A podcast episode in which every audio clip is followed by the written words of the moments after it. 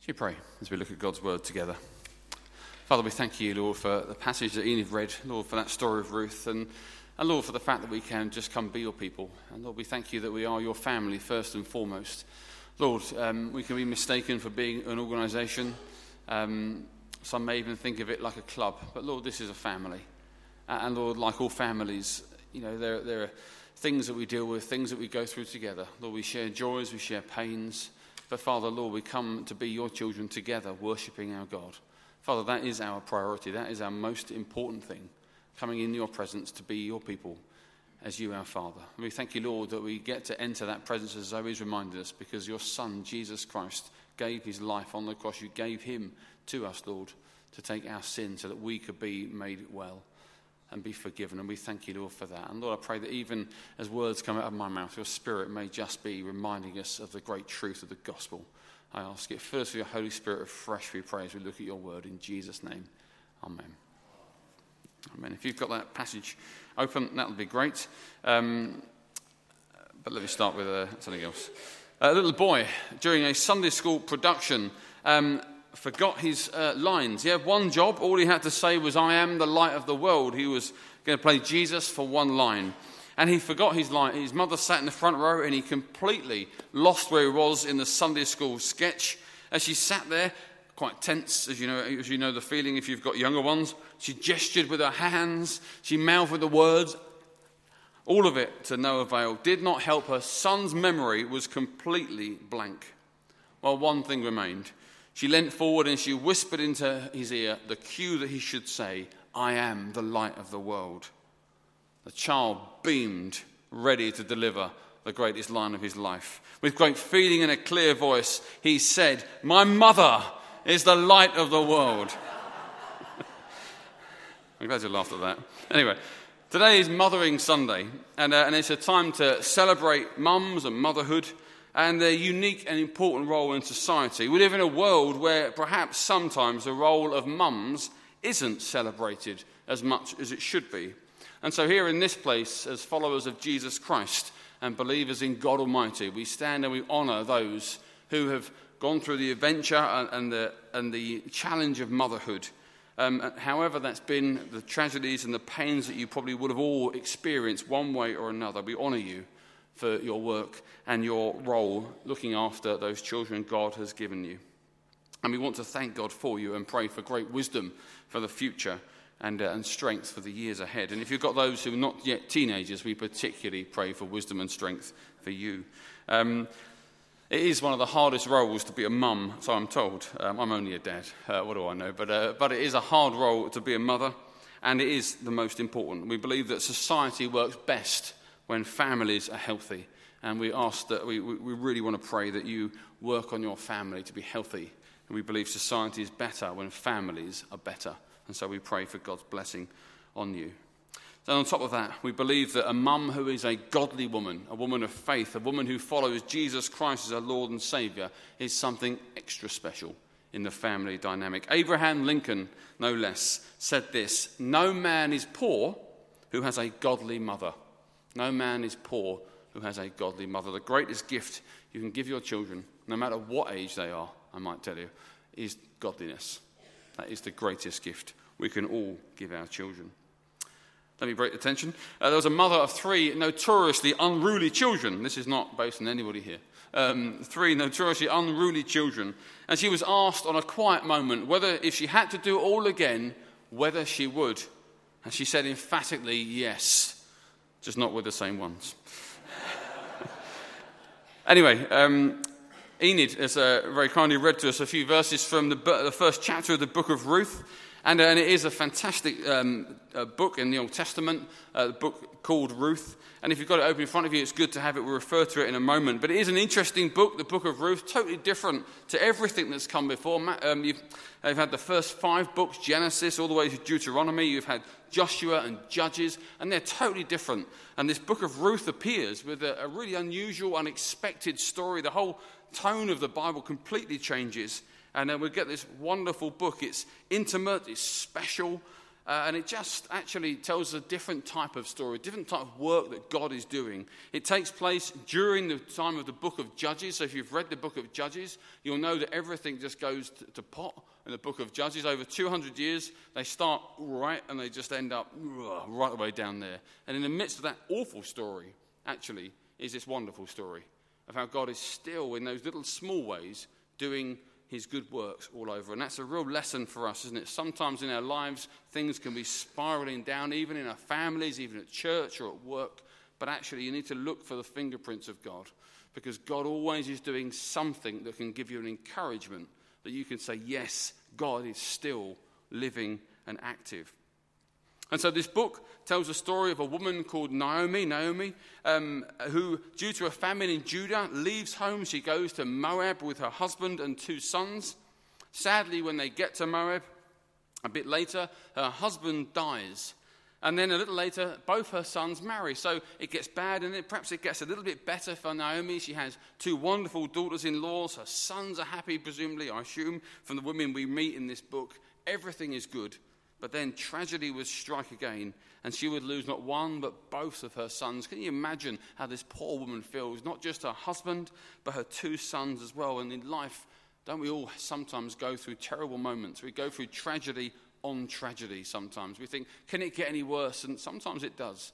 And we wonder what on earth is going on. If God is still with us, if God still has a plan, well, the book of Ruth could give us some encouragement that actually, if we hope in Him and put our faith in Him and trust in Him, even when all seems lost, God can still provide. God can show us great love and grace and mercy. And so she's left with her two daughters in law, Orpah and Ruth. And uh, so she makes a decision to go back to Judah. Let's go back to my homeland. Things are better there now. God's rescued his people, he's, he's for his people again.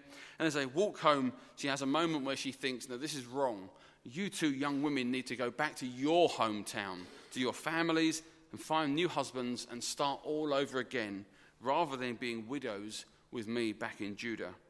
And uh, Orpah, of course, after some convincing, leaves. Ruth, we know, refuses to go point blank. And it leads to one of the most wonderful couple of verses in the whole of the book, where Ruth clings to her mother in law and says from verse 16 of chapter 1 Don't urge me to leave you or turn back from you.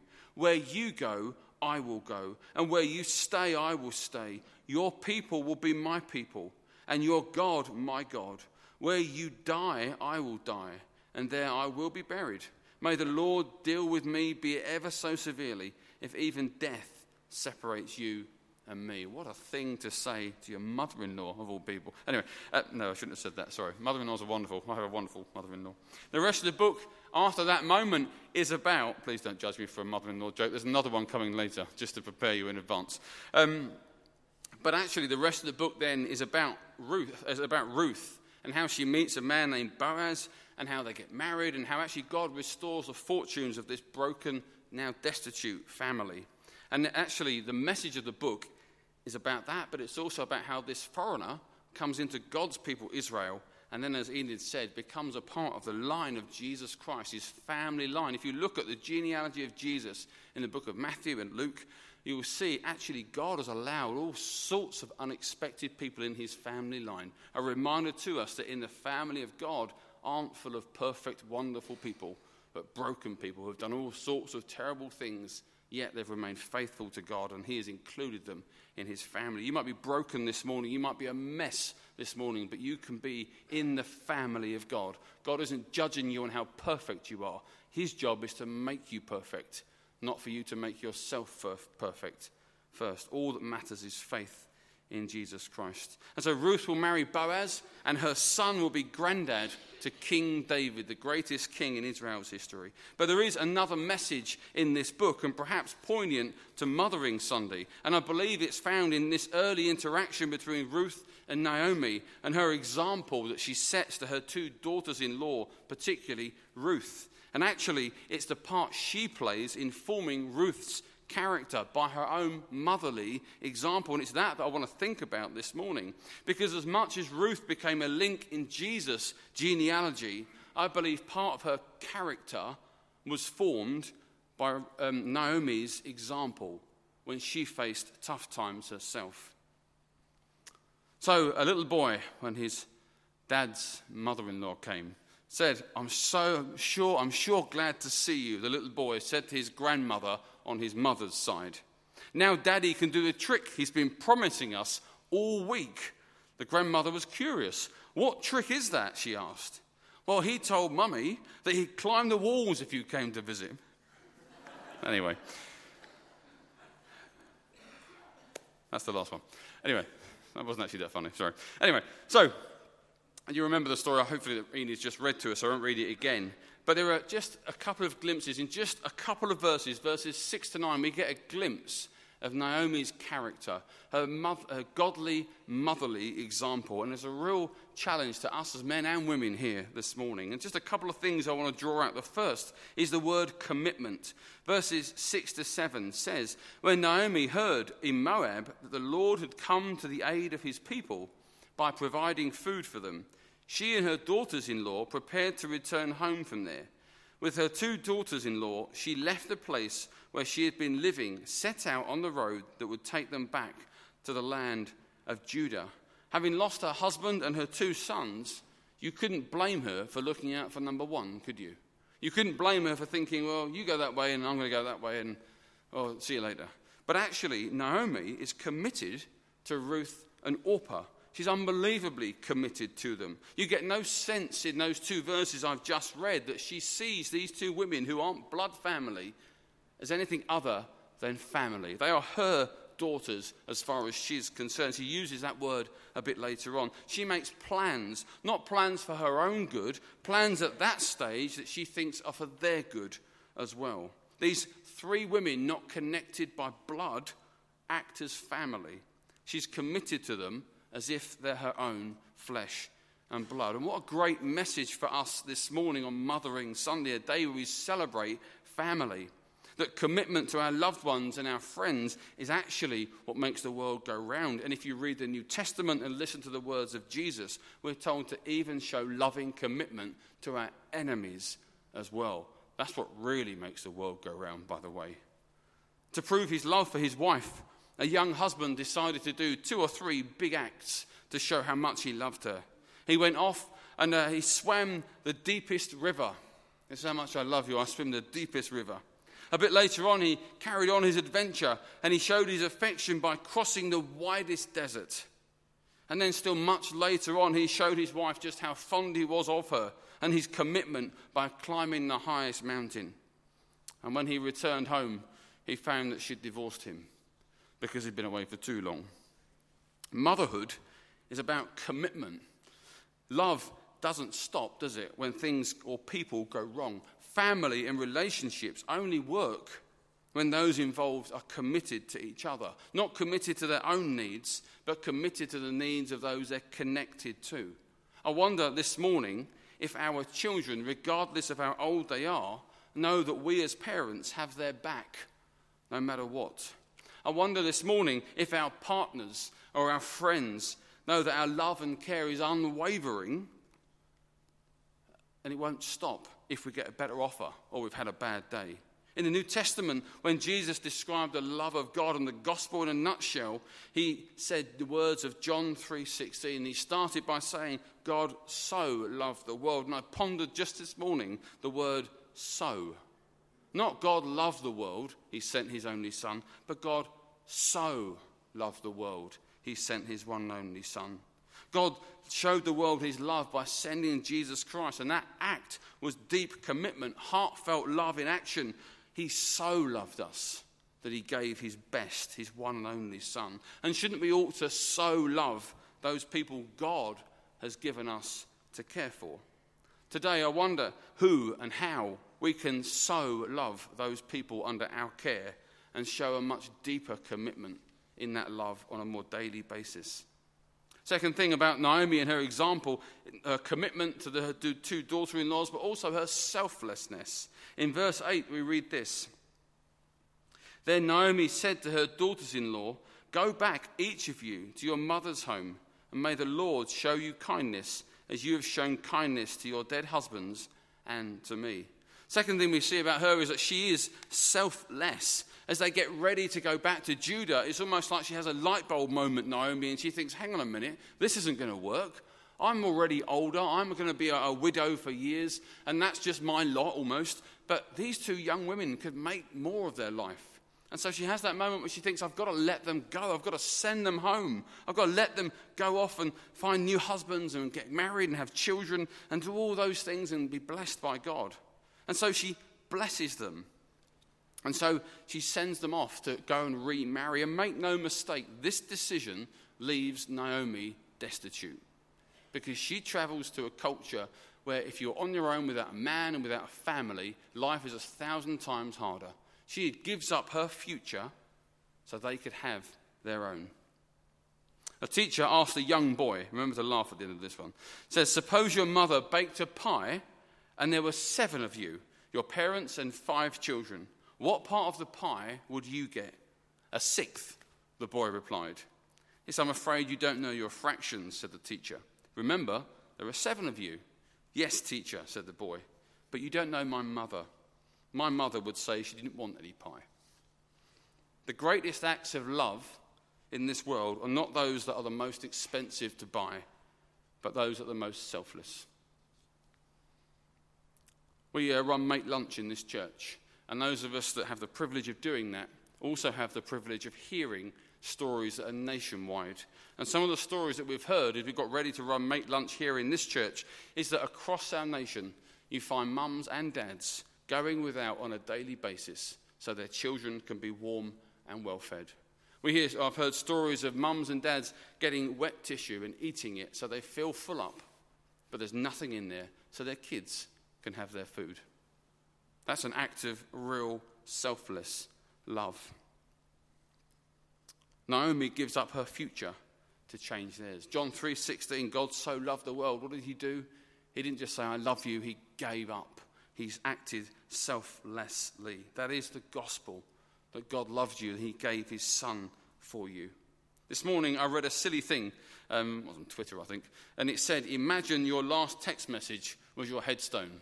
Um, you can get your phone out and check if you want. But uh, I, you know, my, if, if my last text message was my headstone, do you know what it would read? Ha ha, well played. That was to Gareth Lewis, I believe. I forget why. But um, we never text in the morning on a Sunday. But ha ha, well played. Would, but wouldn't it be better if our legacy, our defining comment on our life, wasn't our selfishness, but our selflessness? Naomi was selfless to these two women, and she made sure they had a future at the expense of her own. This week, how can we love more selflessly? How can we love our children more selflessly, selflessly? But it gets even more wonderful. In verse 9, she sends them off with their, her blessing. She says, May the Lord grant that each of you will find rest in the home of another husband. She doesn't just say, Fine, clear off, I'll go my way. She says, God bless you.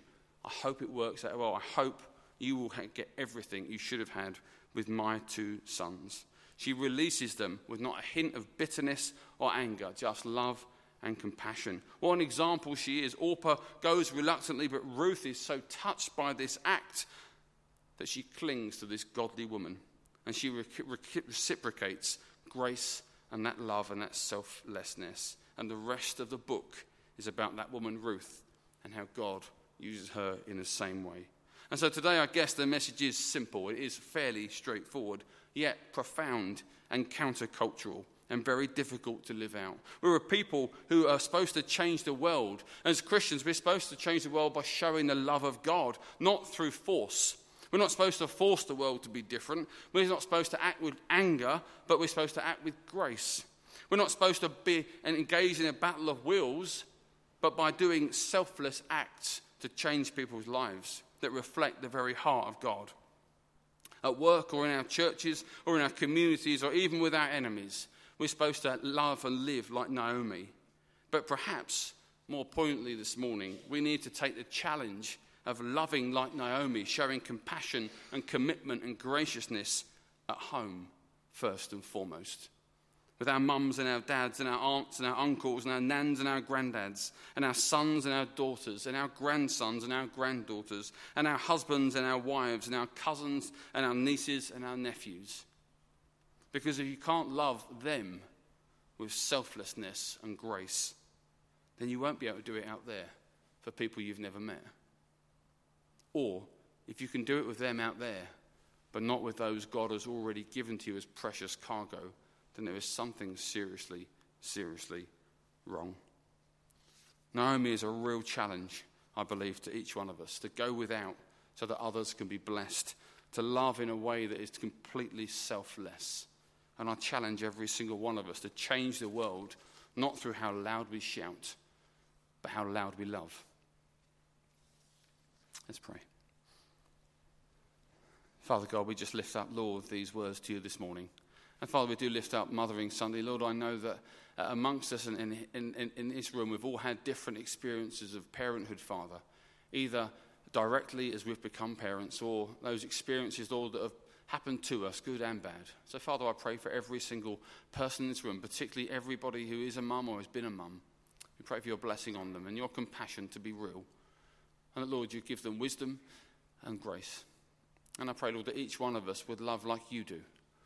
And Lord, we would follow the example of Naomi, that we would be committed to those you've given us. You've given us our children, you've given us our partners, you've given us our family.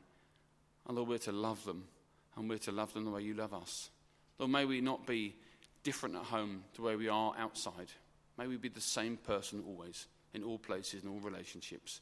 And may we change this world, Lord, by showing those random acts of graciousness every single day. And I ask this in Jesus' name. Amen.